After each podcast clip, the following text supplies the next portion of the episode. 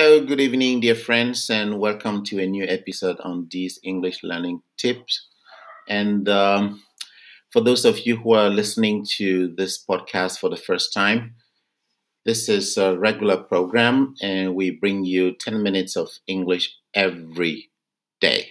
Sometimes we don't bring out a new episode every day, but if you stay tuned and you subscribe and you are loyal to this podcast, you can always have um, 10 minutes of um, English learning tips, uh, sometimes after two days, sometimes after three days. So you're welcome on board. And if you're a new listener, you are probably advised to go and listen to previous episodes in order to understand what we are talking about because we have different series that we have been working on.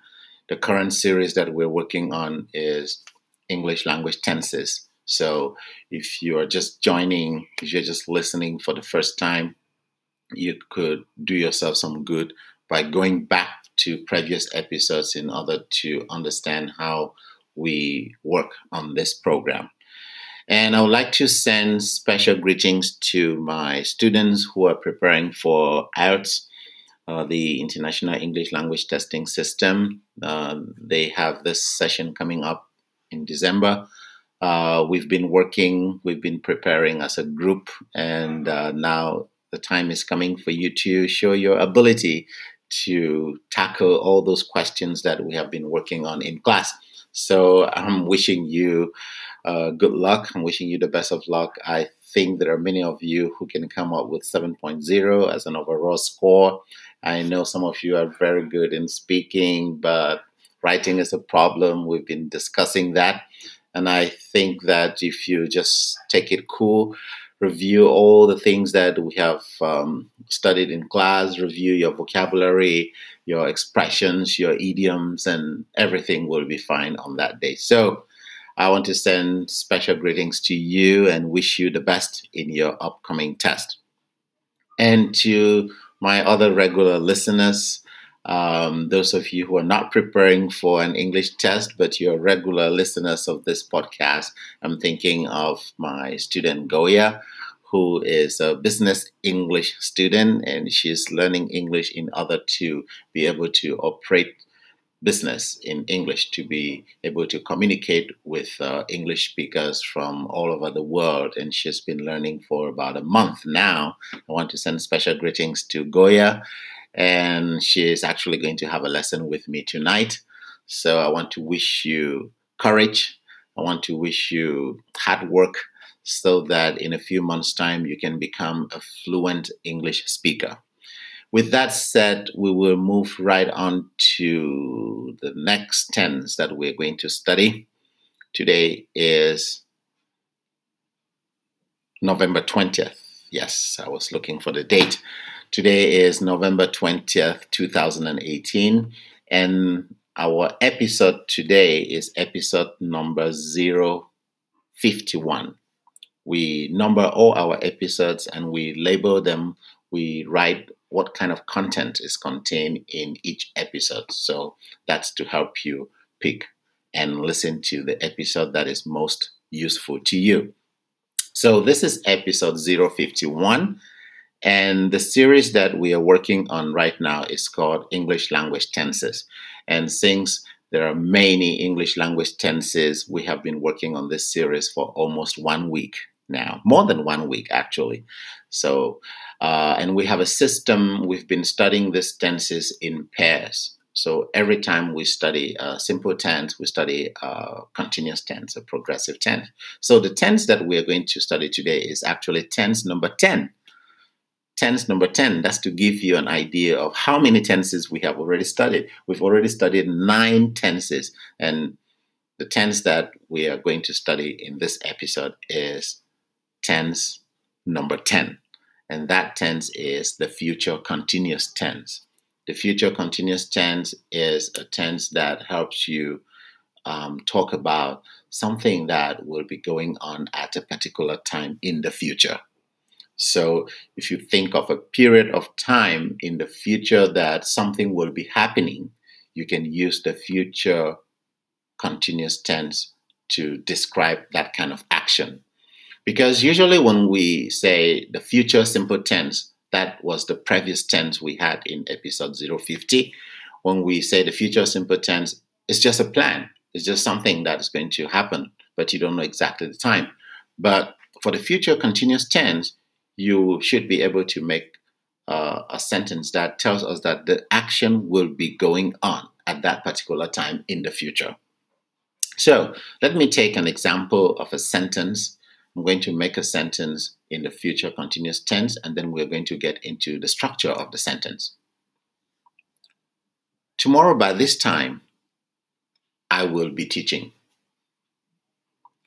Tomorrow, by this time, I will be teaching. I think you got the sentence right. You can write it down on a piece of paper so that you can understand the structure later when I'm going to explain. So let me take it again for the last time. Tomorrow, by this time, I will be teaching. Okay, now let's look into the structure. Since it is the future continuous tense, we need to see the elements that we have learned before that tell us that this is a future tense, and we need to see the elements that tell us that this is a continuous tense. Now, what are those elements? If it is a future tense, we need to see will. We need to see will or shall, as we discussed last time. So, will is in that sentence. And if it is a continuous tense, you all remember we need to see the verb to be and we need to see another verb that ends in ing. And you can see in that sentence, I will be teaching. By this time tomorrow, I will be teaching. You have will there.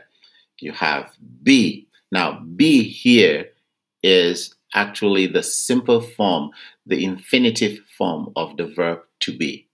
So remember, we had a rule that every time you use will or shall, the verb that comes after that, you don't need to modify it. It should be in its simple form. That's why we have be. We don't have something like is. We don't have I, uh, are. We don't have am. We don't have uh, like in I am, we are, or he is. We have the simple form of the verb to be, which is be. So we, I will be now you need another verb that ends in ing. That verb is teach, teaching. I will be teaching. So the sentence again is By this time tomorrow, I will be teaching. Or at this time tomorrow, I will be teaching. Simply means that if you come to me tomorrow at this time, you will see me in the process of teaching. So at this time tomorrow, I will be teaching. And you can have many other examples. You can say, um, at this time tomorrow, I will be shopping. At this time tomorrow, I will be sleeping. At this time tomorrow, I will be watching TV. I will be watching a movie, and so on. There are many other examples. I always encourage you to make your own examples because when you make your own examples, you can never forget them. And then you have seen that I have used a short phrase at the beginning of the sentence. At this time tomorrow, by this time tomorrow, this kind of uh, clause, this kind of phrase is just to indicate to you that this action is going to be taking place at a certain time in the future. You don't really have to put it there. But like all other tenses that we have learned, each tense has some kind of word that indicates that you're talking in that tense. So and remember, when we say future, the example I have used, uh, that future is tomorrow, but it doesn't mean the future is always tomorrow. The future could be a long time to come. It could be next week, could be next year, it could be in 10 years' time. So you could even make your sentence like, in 10 years' time, I will be doing my own business. That's an example. In 10 years' time, I will be studying in the university. Ah, no, that's an example for a student in primary school, maybe. If you're a student in primary school in first grade, you can say, in 10 years' time, I will be studying in the university. So there are several examples you can make for yourself. Our 10 minutes are up.